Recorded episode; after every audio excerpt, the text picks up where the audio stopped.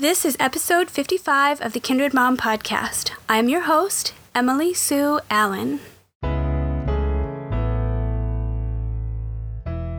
Hey, thanks so much for being here for this episode of the Kindred Mom Podcast. I am so glad you are joining us because for the month of March, we are diving into a new series on cultivating a healthy body as moms. We This is a continuation of the series we started last month that was about having a healthy mind, and we finished that series as we wrapped up February, and it was so awesome. There is going to be a link on the website, which I'll put in the show notes for this episode, that you will be able to go and see everything that we shared in February, and it's definitely worth checking out. But today, like I said, we are changing gears and talking about bodies more than the health of our minds. And today's conversation is just so rich and good. It's really vulnerable to talk about bodies and uh, dive into what it looks like to cultivate strength after all that our bodies have been through in having our children. So I have Jenny Van Winkle and Robin Chapman for the first half of the show, sharing some of their experiences and how they have navigated this topic. And then the second half of the show, I have one of our writers in residence, Rachel Blackston, who is a mama and licensed counselor, and she has some really great perspective about tackling shame. So today's episode really is about trading shame for strength, and I hope that it's something that brings you a lot of encouragement as it has for me. Thanks so much for listening, and we'll just dive in right away.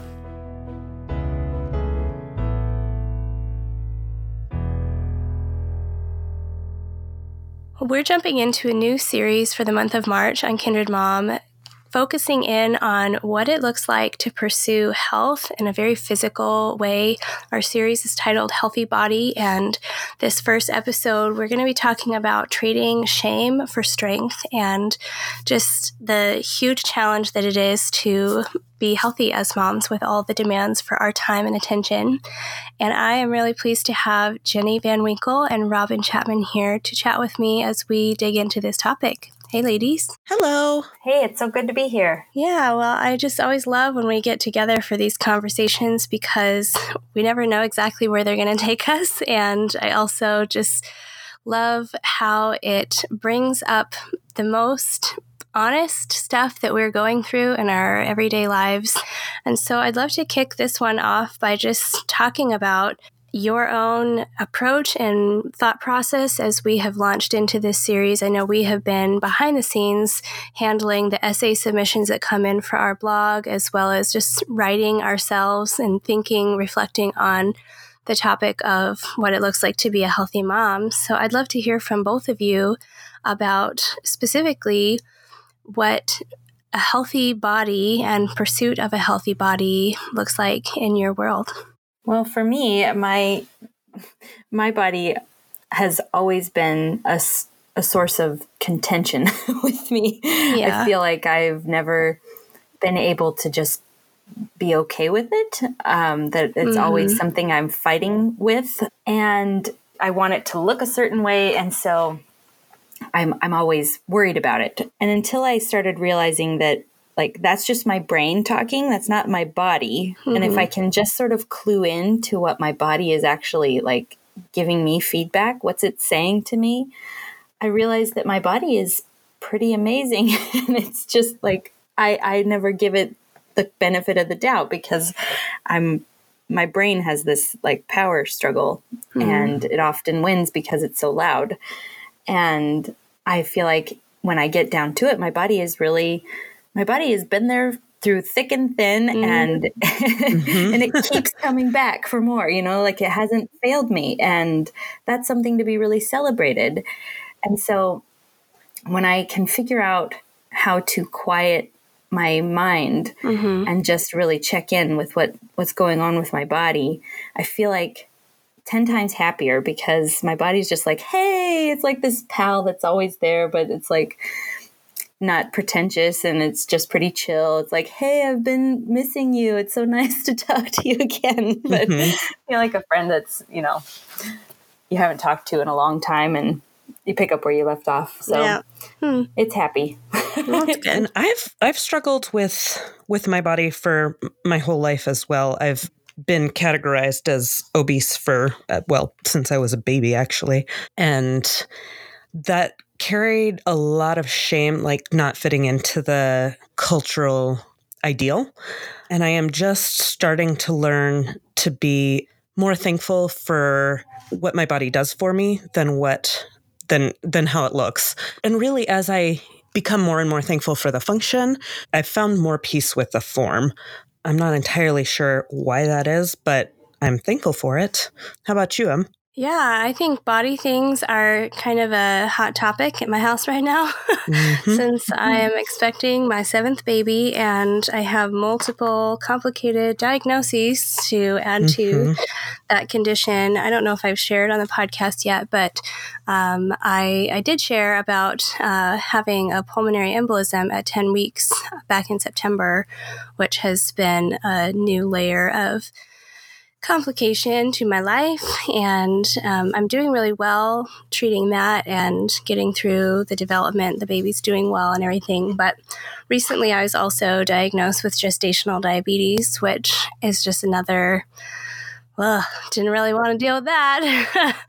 and, More layers. yeah, and I mean, it's it's all temporary, it's all treatable, it's all stuff that is going to be okay in the long run. But in the present, you know, it's it has caused me a fair amount of disappointment because I have been working really hard even before the diagnosis to just be as healthy as I can this pregnancy. And, um, you know, part of this pregnancy, as well as last year and all of the conversations we've had about self-care on the podcast and from our series in January, there's just some pretty huge things going on in my private, reflective world of how I view my body, how I value my body, um, and the fact that I really haven't for most of my life. I think mm.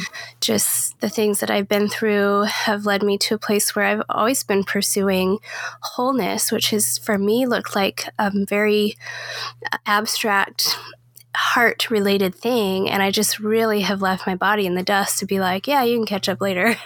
you know, mm-hmm. like I am emotionally right. doing well. I am spiritually doing well. And I am physically just figuring out how not well I have been. And mm-hmm. mm. it's not so much, um, you know, needing to look a certain way. It's just realizing that there are, I mean, I actually don't really care what I look like, if I'm really honest. I'm one of those weird women who doesn't really pay a lot of attention to the mirror, doesn't really, I mean, I'm just not, that's not what consumes my thoughts or defines who I see myself to be.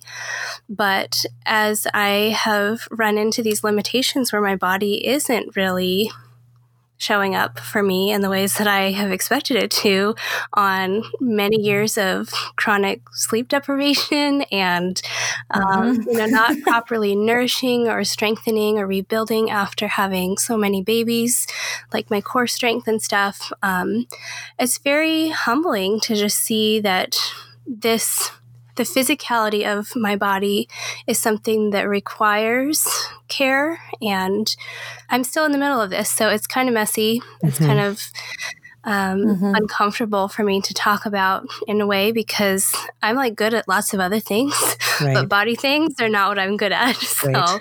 Um, right. that's kind of where I am, and that's one reason I'm looking forward to this series because it's I'm hoping to gain from the stories and experiences of other moms and just, I don't know, I, I think I have mentally come to a place where I see my body is worthy of care and I do have to work at this. It's not going to be easy, but I still am fighting that in a very visceral way. I don't yes. want to have to do all the hard things and so many. Um, Yeah, so that's where I'm coming from. Yeah, I heard, um, and I wish I, could, I wish I had a reference for this. I don't remember who said it, but um, I heard somebody talk at one point about our our body's needs being just a way that we were reminded how dependent we are, um, and looking at looking at those needs not as not as an annoyance, but as a as a as a gift and a reminder. Um, yeah, and that. That's something that, as I've dealt with my own sleep stuff and and everything else, ha, and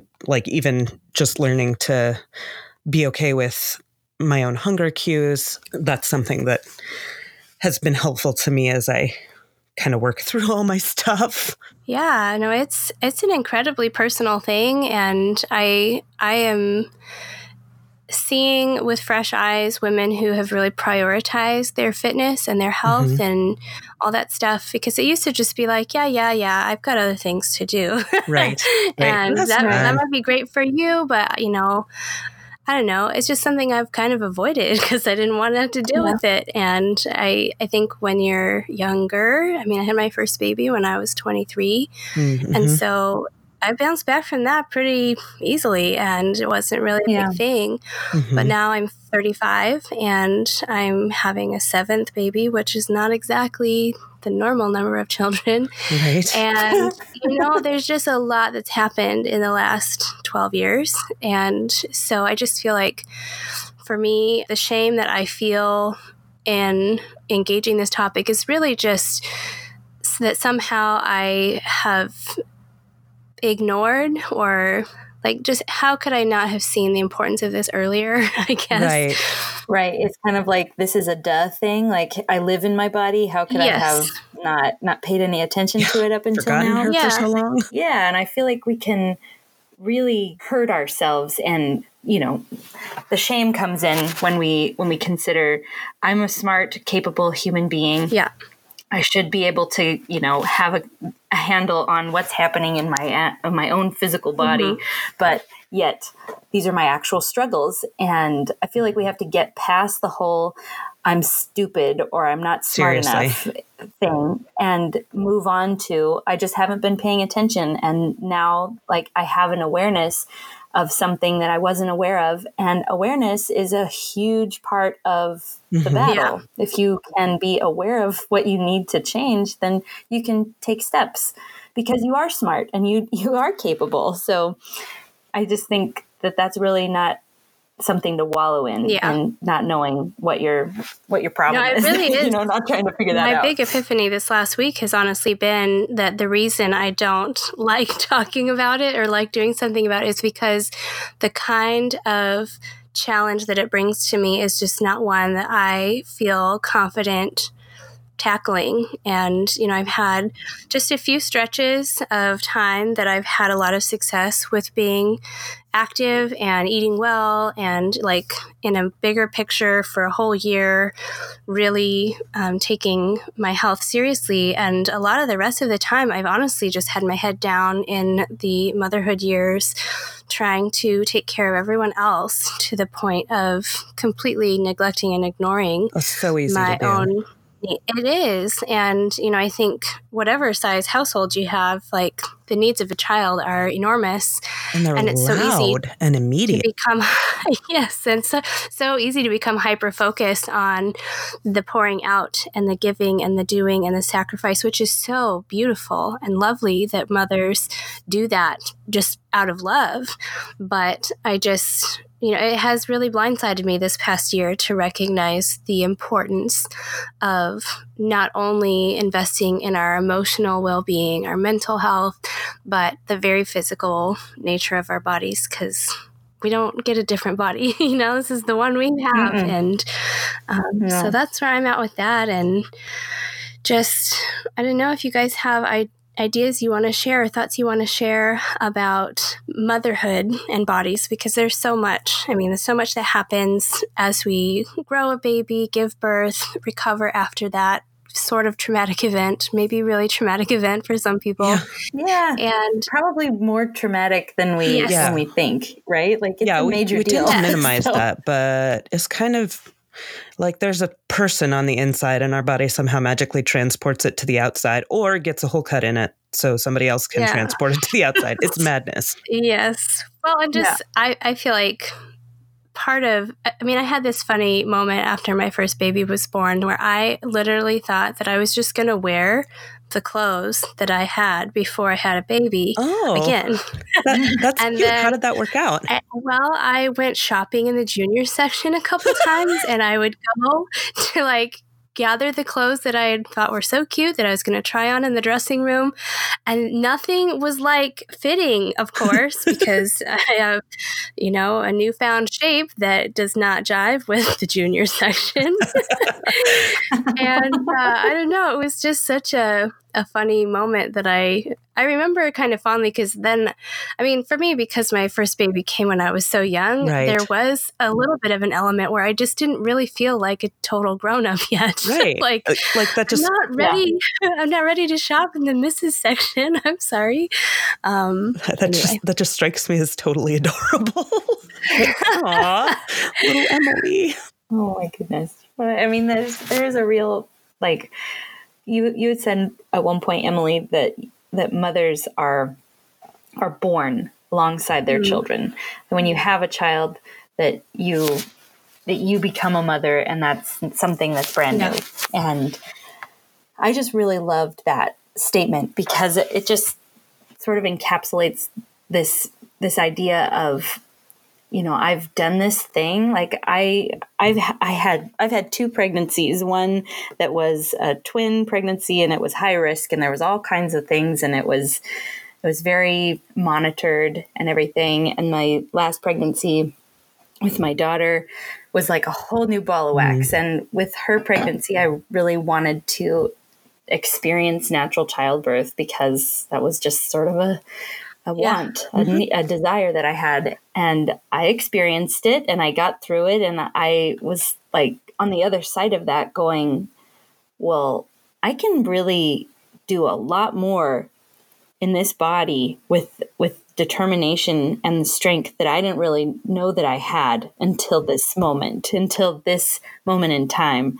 And I feel like even if you haven't had a natural childbirth, you're still birthing a, a human being, and your body is doing something in the gestation, in the birth, and in the in the months and years afterward that nobody else can do.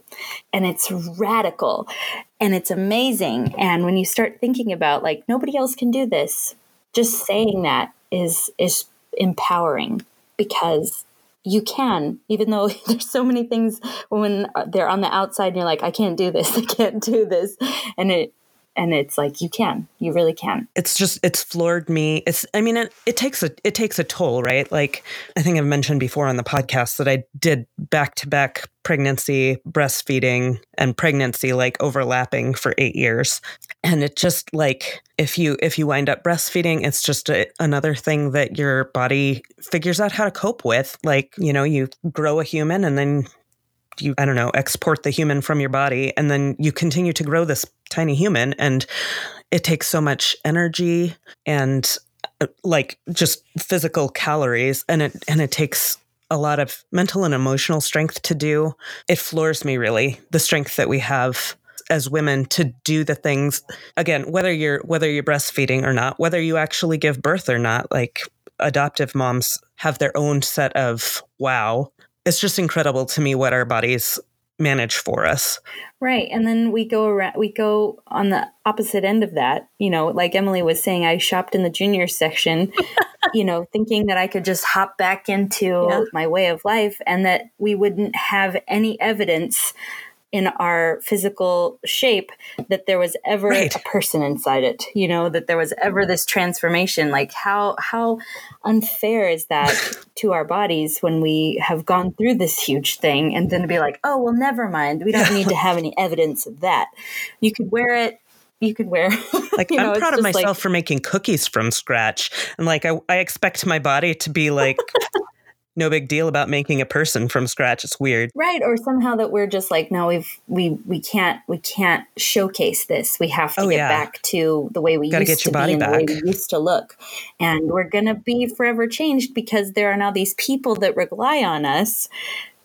I mean, if we're just forever changed be- in that regard, but we have the evidence, so we should celebrate that a little bit more than we do. Yeah. I think being aware of how sneaky shame is, is really an important part of finding strength and finding value uh, for our bodies. And, you know, for me, I, I didn't realize that I had this shame about this, because I'm not really a mirror focused person. And, you know, I don't have a lot of self-esteem issues wrapped up in my physical appearance, but there is still threads of not valuing myself for the place that I'm in, the shape that I'm in. There are two sides of this. I mean, I think as I've had as many pregnancies as I've had, there has been a lot of times where during pregnancy, I feel so purposeful. I feel so useful. My body is amazing. I like mm-hmm. how I look when Super I'm pregnant. Cool. you know, I, and especially because when I'm not pregnant, there's still right. so much evidence that I once was pregnant that I just, you know, like if if I'm going to have a pooch out the front, it might as well be filled with the belly of baby, right? and, um, and I just, um, I don't know, I guess it's something that I would love to see more imagery of women with real bodies, you know, especially mother bodies, and, you know, in other spaces, not that we need to like glorify, you know, stretch marks or make this like the new hot right. fad thing, but just see it, it as right. people are tattooing stretch marks on for, for yes. fashion. That would be great. That would be but awesome. Just to see it as a very normal thing that every mother experiences changes in her body mm-hmm. one way or another. And um, to just quit having to focus on these images of airbrushed supermodels that don't even look like the magazine in their real lives either, you know? Right. So, well, let's talk a little bit about self-image, because I think that has a huge bearing on our well-being. It's just how we view ourselves, as well as the messages we end up sending to our children about themselves. I think self-image is one of those things that is very intertwined with our thoughts and our everyday, because we can't escape our bodies. So where are you guys at with self-image? It varies from day to day. Um, like I said, I've, I'm mm-hmm. kind of, as I focus more and more on gratitude for what my body does, I am having less, I'm having fewer issues with the way that it looks. And I'm, I'm actually coming to a, a better place of acceptance of, of how I look. But then there are also days where I'm still see myself in the mirror and be like, whoa, okay, that's um, wiggly. Um, or, or my kids will like come up and like grab my belly and like squish it a lot. And I'm like, yep, that's, there it is. They're like, your tummy's squishy. Yeah. I'm like, mm-hmm. yes, it sure is. And then I like blame the babies. I'm like, yeah, I put, there were a lot of babies that grew on that belly. Although like, truth be told, I had a belly before they were there, but you know, it's a, it's a handy excuse. Yeah. Yeah. It's the, it's the honesty of a child. Before I even have children, like before I was even married to my husband, we were dating, we had dated a long, long time. And he had, he has a really younger brother, and he was a, like a preschooler at the time. It was like a way long time ago. And he, we're, I'm sitting next to him and I'm reading him a story, and he starts poking my leg, and he's just like, looks up at me and he just goes, Jenny, why's your leg so squishy? And I was like mortified, because I'm like in the best shape I have ever been in my entire life. And I'm like, well, apparently that's not good enough for this kid. He's not going, wow, your legs are super strong. And it was like, he's just a, he's preschool and he's being really honest. And we have to have that same kind of, it is what it is. And my kids are, when, when they'll wrestle with their dad on the floor, and they are like looking at his belly button and comparing his belly button to their belly buttons right. and innies and outies, and they want to see my belly button. And I'm kind of like, oh, crap. Please don't ask me. Please don't ask me. Please don't. Oh, please don't lift yeah. up my shirt. And and part of me is like, mm-hmm. just be yeah. brave and just show it, and just and and just. say, this is my belly button, mm-hmm. and then let the comments come, and, and just not take it so personal. But it's so hard. Like I, I still struggle so much with self-image, and I strive to be kind to myself. For the most part, I really do try to be kind to myself, but there are those moments, there are those underlying things mm-hmm. where it's just like, but I'm not where I want to be. I'm not where I want my ideal self to be. And it yeah. bothers me that I have that image in my head. But on the other side, I do appreciate having something to strive yeah. for, because I don't want to just be complacent. I want to work toward, you know, being healthy. And that comes with a mental shift, not necessarily a physical shaping, although that there's part of that to it. But I think that mostly it, for me, self-image comes with a mental a mental kindness about yeah. my body. Well, and I think you're really like onto something there, Jen, because I think there's a difference between being discontent with the body that we have and being aware that our body needs care. And you know, mm-hmm. I think we talked about contentment in November, which not specifically about bodies and stuff, but there's some good um, podcast episodes about that. Just identifying, you know, I think discontent is one of those things that stirs up a lot of extra negativity that maybe initially is just supposed to be an indicator that, hello, this body needs rest. Hello, this body needs fuel. Mm-hmm. This body needs to move, you know, that is supposed to propel us mm-hmm. forward to a place of health. But if you layer this extra stuff on it, whether it's the shame or discontent or poor self-image, any, I mean, that can go a lot of directions depending on the person, but there's just a lot of extra heaviness and baggage that comes with being disgusted with what we see. One of the gifts of my journey thus far is that I just, I have not valued myself and invested in my own health in ways that I wish that I would have had I known at twenty-three that chasing a toddler is not adequate e- exercise. It's not. Yes, you're exhausted mm-hmm. and yes, you're moving your body, but it's not the same kind of intention. It's not the same kind of movement. And trust me, I've been doing this for twelve years now, chasing toddlers, and, and I'm paying the price because I haven't taken just yeah. a little bit of time out of my week to rebuild my strength and to think about that fitness piece. And so my my hope is that other moms will hear the heart in this is not to make you feel bad that maybe you are in the same place that I am in, but to just see that we have choices to make. I mean, right now I'm trying to treat this gestational diabetes and it is not a choice. I have to deal with it, or I'm not, I'm risking not having a healthy birth and a healthy baby. I'm not willing to do that. And so now that kind of my feet are held to the fire, like, okay, I can find ten minutes to walk after a meal if I have to. and It's amazing what we can do when we're pushed to it. Yeah, and it's just the kind of thing that I just, I don't want it to be this extra burden that's like, you have no. to do this or you're not a good mom, but to roll back the curtain a little bit further than that and just see that you are so worthy of care is, that's the message I'm trying to embrace for myself, because it's really hard to get that into my mind when I've spent so many years trying to need as little as possible and ask as little as possible and do as little as possible for myself out of this noble desire to serve my family, which is lovely in a way, but not really wise. That's my little piece about that.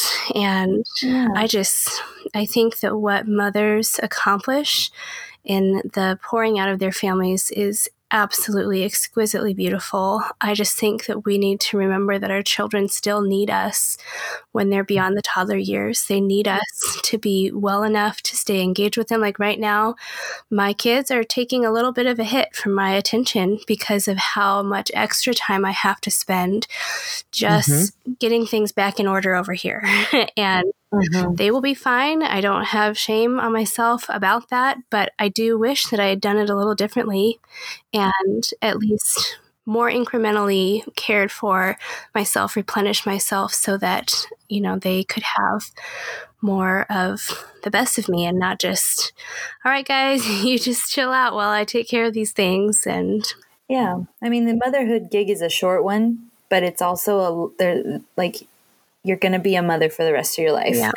And there's a long game involved too, and to not consider the long term and how you want to be when your children aren't like in your house anymore or in, you know, in needing you in such really like immediate ways. How lively do you want to be? And you still, like you were saying, you have to invest in that and you have to, you have to envision that and sort of keep that as the carrot right. in front of you. Like, I want to be an active old lady. I want to have like, I want to have a really flexible back, and I want strong, healthy lungs and a heart, and that pumps and works and does all the things. And I want to be able to move, and I want to be alive, and I have to have that be the carrot that I'm chasing.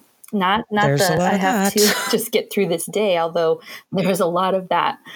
But if I have the ability to look beyond, mm-hmm. that's my real motivation. Yeah. One of the things that helped me bridge the gap when I wasn't quite able to think as, as long-term as like, I want to be a, I want to be a sprightly old lady. Yeah. Although I do, I, you know, everybody knows those ladies and they're awesome. They're so fun. They are. But when I wasn't able to do that, the thing that was The thing that was really motivating to me, the thing that initially motivated me to start shifting some some things in the way that I saw myself, was I had two daughters first, and then I had a had a little boy and another little girl. But anyway, the two girls came first, and there was one day, not too long after the second one was born, I was talking to my sister. I'd ordered a bunch of jeans from Old Navy because who has time to go try it on in store? And I'm tall anyway, mm-hmm. whatever. And I was pulling them on and pulling them off, trying them on in the kitchen with my sister there. And my sister, Becky, was like, whoa, you don't have to unbutton them. And I'm like, no, I mean, like the way that I'm shaped, that's not really a big deal. It's kind of a pain because it's, it's a little bit like trying to get pants to stay on the bottom third of a ball. Um, and, and she's like, and I, and I didn't, I didn't mean anything by it. It's just like, it's a part of my shape that I've come to accept. But Jenna, so she's like one and a half, took a shower with me not very long after. And she's like, I don't have a butt. I have a ball, just like you. And I was like, oh, oh wow. I didn't even realize you were in the room. And I said something about my body, and now you're saying the same thing about yours. So even, even when I wasn't quite ready to be thinking super long term, I was like, I have these little female brains with these little female bodies. And I, I have a lot of influence in how, how they think about themselves. And as I have a little boy now too, like how he sees, how he sees women is very largely informed by me as well. And like, I don't want him to see me constantly striving for talking about the ten more pounds that I have to lose. Exactly. But they do see me exercising all the time, and they, they like grab little weights and work out with me, and they're like, I'm getting healthy and strong like mommy. That is mm. the best compliment. My body still doesn't fit the cultural ideal, but they don't know that. They're just excited to be getting strong like me. And they, they like doing yoga next to me, and it's adorable and mm. pretty funny actually. But yeah. Well, that's awesome. And thank you for sharing, Robin. We'll have to wrap up because our time is running out, but this has been fast. An awesome conversation. And yeah, it goes fast. I just appreciate you both for the vulnerable sharing. I mean, talking about body image and talking about our bodies in general is not easy. It's vulnerable. And it's really, I'm really grateful for what you have shared. So thanks. Mm-hmm. Thank you. Absolutely. It's good to talk to you.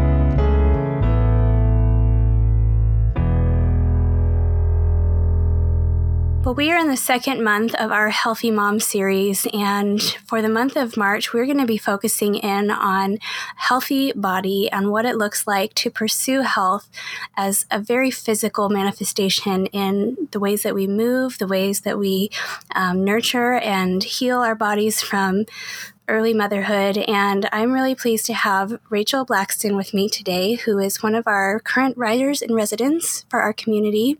Rachel, welcome. Oh, thank you so much, Emily. It is such a pleasure to be here. Well, we're so glad to have you. And because people may not be familiar with you yet, even though you have appeared on the podcast before and have been sharing on our blog with some of your writing, I would love for you to introduce yourself and your family and just a little bit about your personal story. Yes. Um, well, I am here in Orlando, Florida, so it's it's a little bit warmer than most of the country is right now. Um, we, my husband and I, um, we are both therapists. Actually, we um, own a, a counseling practice together, and mm-hmm. we have three beautiful daughters, um, six, four, and two.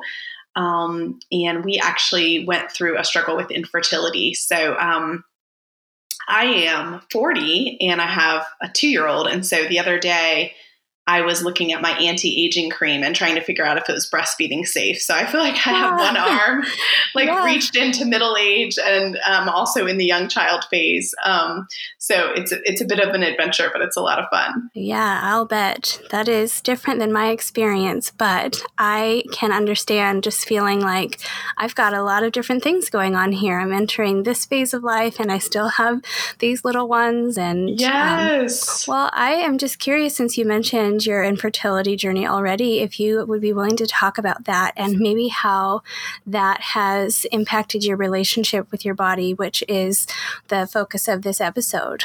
Wow. Oh, such a good question. Um, such a vulnerable question too. I really, um, we went through infertility for a little over three years. And the question that just really was in my heart Um, during that time in relation to my body was this question of, why won't my body do the thing that I long for it to do, the thing that I felt like it was designed to do? And I really, really struggled with that. And then we ended up actually going through the process of I V F. And so that involved a lot of shots in the stomach and egg retrieval, just having my hormones very, very high. So my body really went through quite a lot during that period of time um, yeah. to sort of fight and bring our bring our children into the world in so many ways. And yet I'm so deeply grateful for the process.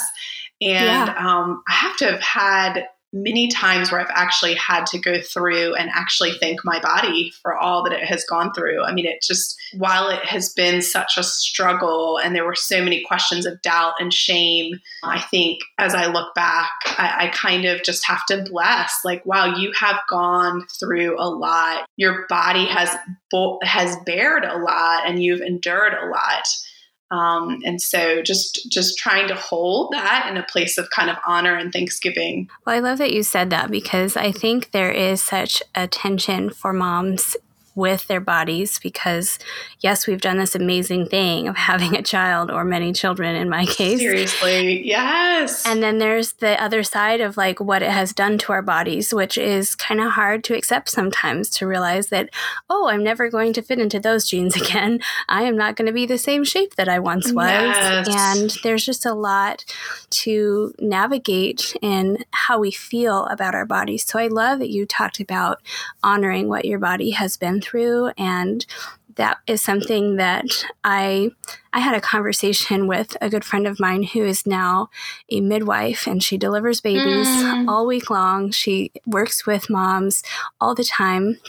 And it was after the birth of my sixth baby, which for me was the hardest delivery, and for a full year, maybe more, uh, after he was born, my body was just so broken down in ways that I did not know that it could be broken down. Like, it was hard for me to walk. And previously my fitness had all been centered around walking a certain number of miles a week. Mm. And I had been really successful with that for a season, but I couldn't even do that. And I was like, this is the most basic level of exercise oh, and I Emily.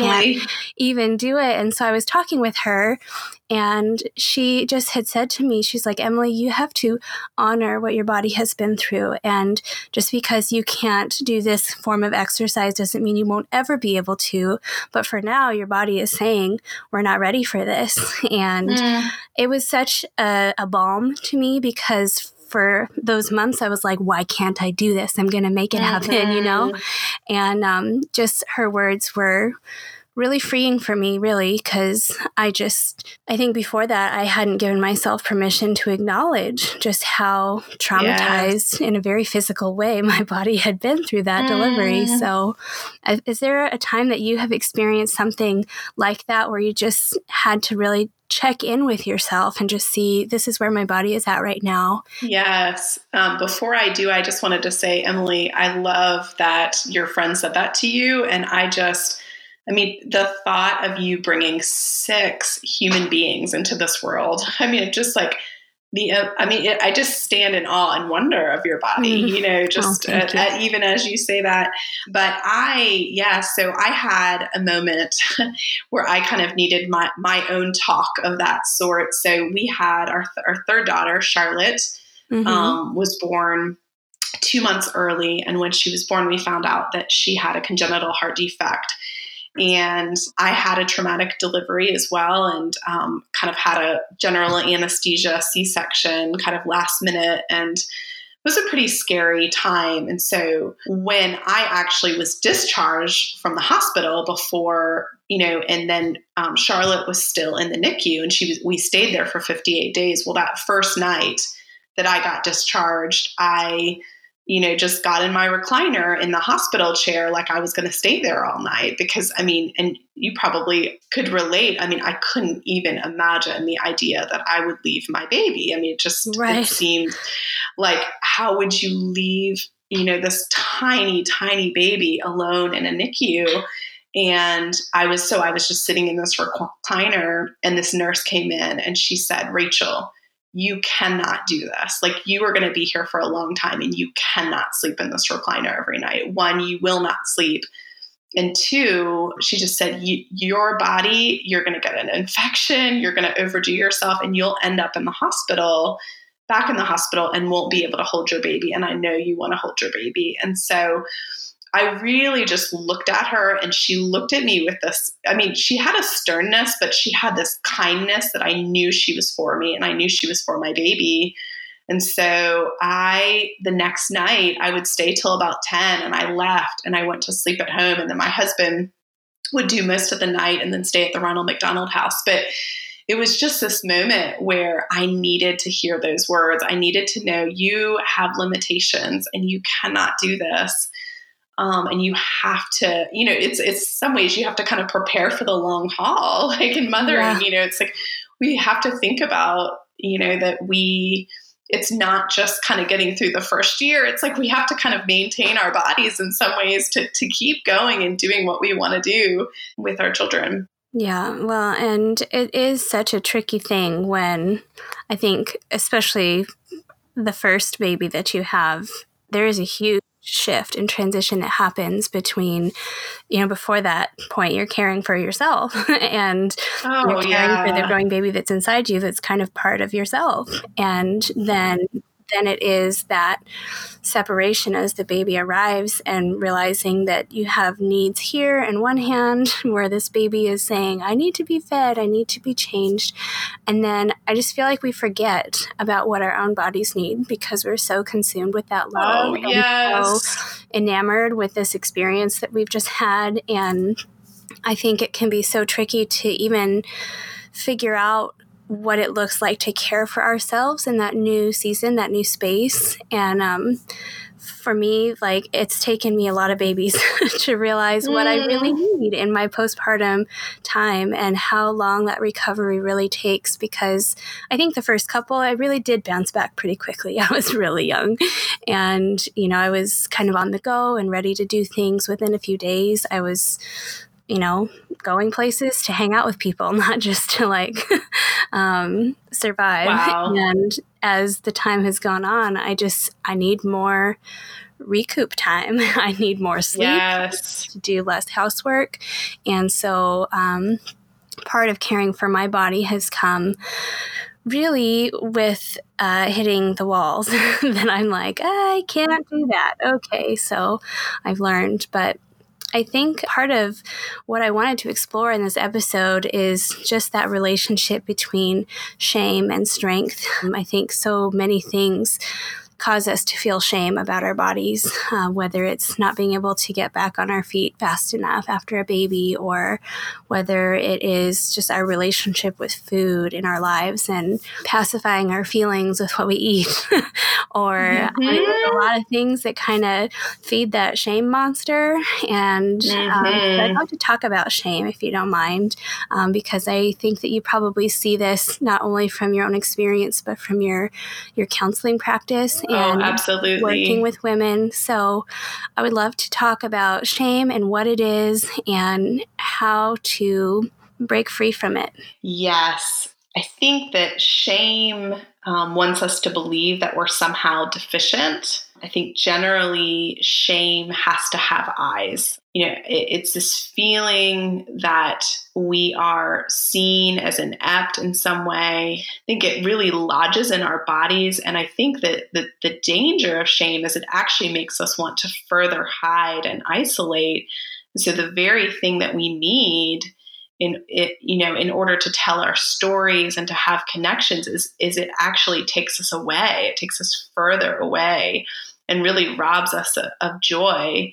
Um, so I just love the, the category for this podcast. I've just been um, really meditating on it, the idea that you contrast the word shame and strength, or shame and courage, because mm-hmm. I thought, oh, that's really the antithesis of shame, is a sense not only of honoring our bodies and thanking our bodies, but also um, the vulnerability of sharing those stories. Mm-hmm. Um, so I, I would say that one way that shame really hits me, that just the way, you know, the shape of my body is that I just tend to, after each of my babies, kind of my, my, I guess my uterine cavity, I guess what it is, it stays pretty extended for quite some time. And I know that's pretty normal. So I will get the question, I mean, at six months, eight months, nine months, yeah. a year, sometimes is, are you expecting? Yeah.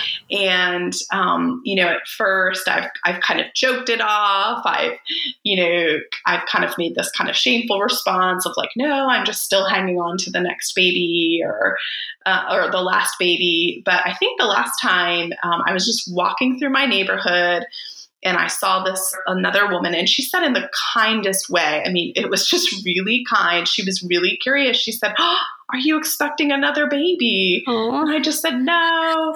and, um, but it ended up starting this great conversation. Yeah. And she just, she had talked about her grown children and how mothering changes our bodies. And we ended up just, we just stood and talked to each other for a few minutes, but I think it helped, because I think if I had wanted to hide, I would have just said, I'm going to hightail it past this woman, yeah. you know? And, and, um, but instead I just kind of said, okay, this is, this is just where I'm at, and this is just what happens to my body, and this is just kind of a question that I get. And so yeah. um, it, it was actually really helpful. Mm. Well, I had my own really sort of funny experience. Um, my daughter, who is our fifth born, she was less than a week old. I kid you not. We're oh in my. a grocery store line at like Whole Foods, and all of our kids are with us. My husband is next to me holding the baby. I am paying for our groceries. And she asks, I see where me, this is going. Are you going to have another baby soon? I was like, you did not just say that. Oh my goodness. uh, which, you know, it was just so preposterous, because I had just had her, right? Oh, it wasn't oh even my. like months later or something, but it's just one of those funny experiences. We still laugh about it because oh. it was just so wild, but... Yes, I think you should probably not ask that question if a woman is not offered that information. No. It's just probably a hole you don't want to step in. Yes. Anyway. Yes, but I think that we, I, I think so many of the women that I talk to that come into my office, they really feel this sense that they're supposed to have the baby and get the amazing newborn photos and look like they haven't had a baby. And I mean, it's just, there is so much pressure, I think. And so I think the more that we tell our stories of kind of what, what does, you know, what does having a baby actually do to your body? Like, I read this article, it said there's seventeen changes mm-hmm. that happen in a woman's body just from having a baby. And it was everything from your teeth to your hair, mm-hmm. to your bladder, to your pelvic floor. And I thought, this is really validating. Like yes. nothing remains the same. You know, mm-hmm. It's just incredible what we actually go through. So I think the more that we talk about that and the more that we tell the story, the more it can disarm shame and expectations for women. Yeah. Yeah, I'm a little bit nerdy about words, and so I looked up some definitions of shame, just straight mm, up out of the dictionary. Good. And as I kept digging, because you know how there's always multiple answers there. There, it could be like this angle of shame, that angle of shame. But it said the painful feeling arising from the consciousness of something dishonorable, improper, ridiculous, or some other words that were associated with it were disgrace, humiliation, mm. guilt, dishonor, or to degrade, which I also looked up.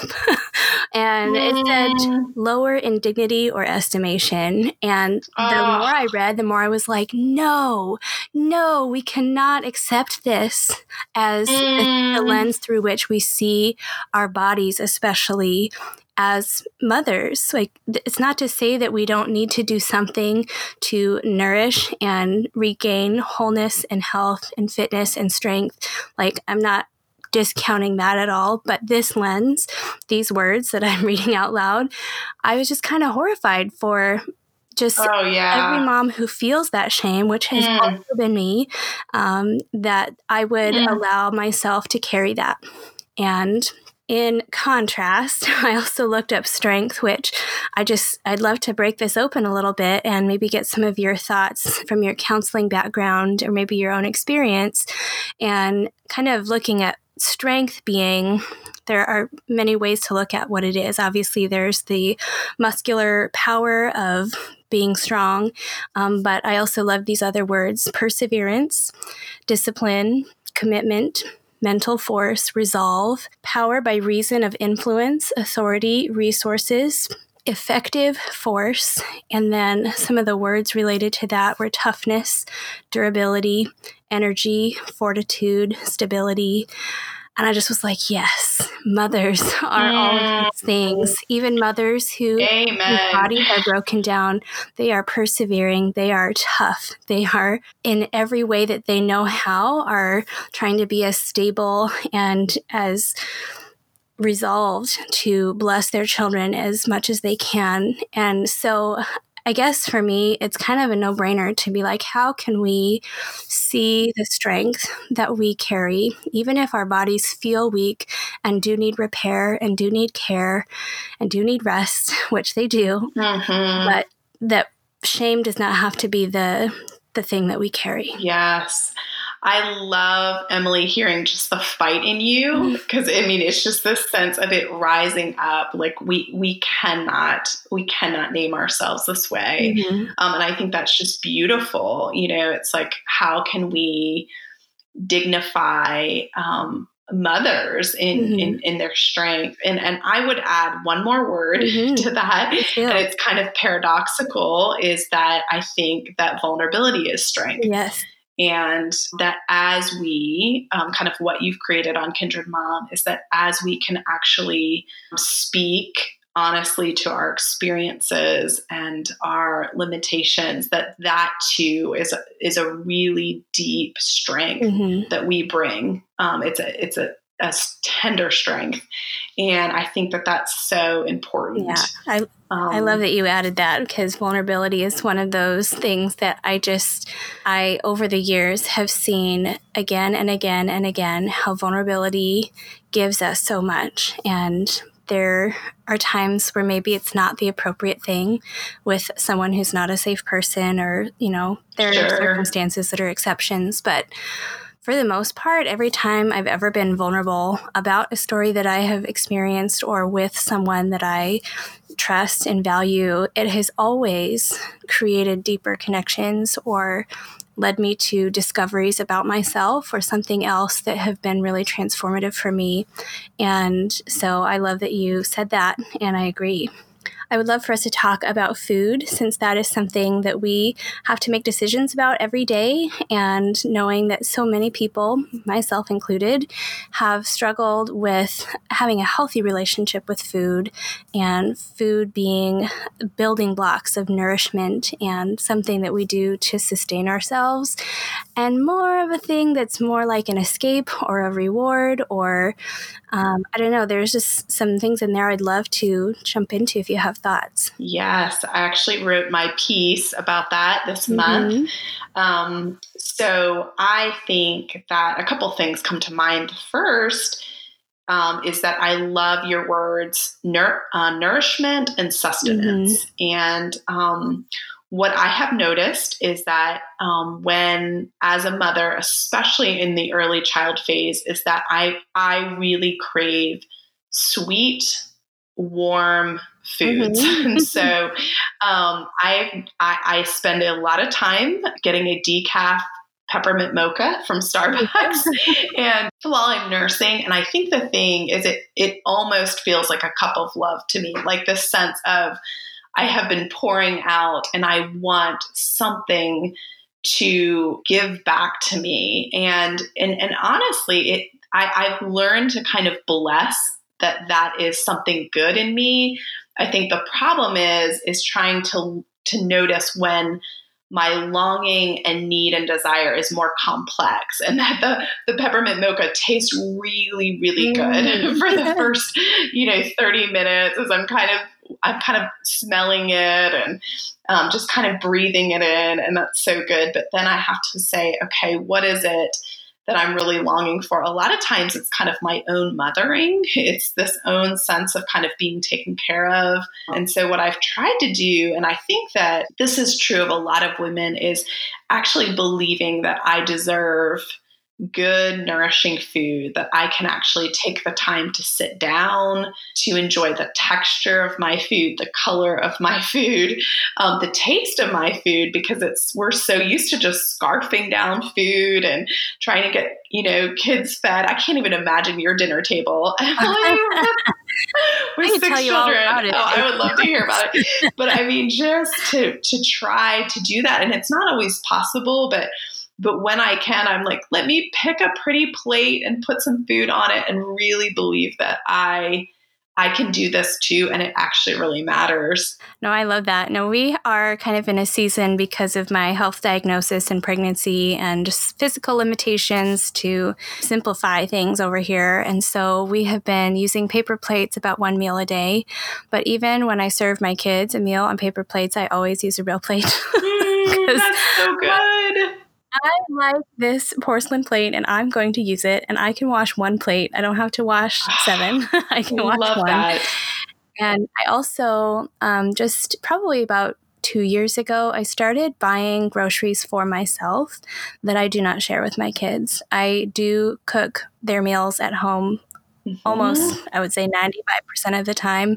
So they're getting healthy home cooked meals. But I found that some of the things that I enjoy that are on the healthier side, that aren't like convenient snacks or something that's just on the go, are things that are a little bit more expensive, whether it's a fancy cheese or I have right now, um, there is an organic salami that is uncured at Costco that is like my favorite that thing in the entire so world. Good. I have to get the name. And I do not care even a bite. I'm like, I'm sorry, this is not a special that. thing. And, you know, and I get them their own special snacks and things that they enjoy yes.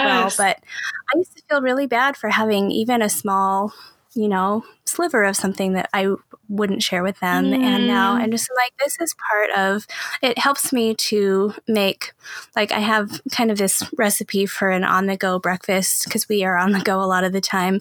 And I have pretzel crisps and cashews and apple slices with my um, mm. Beecher's flagship cheese and my salami.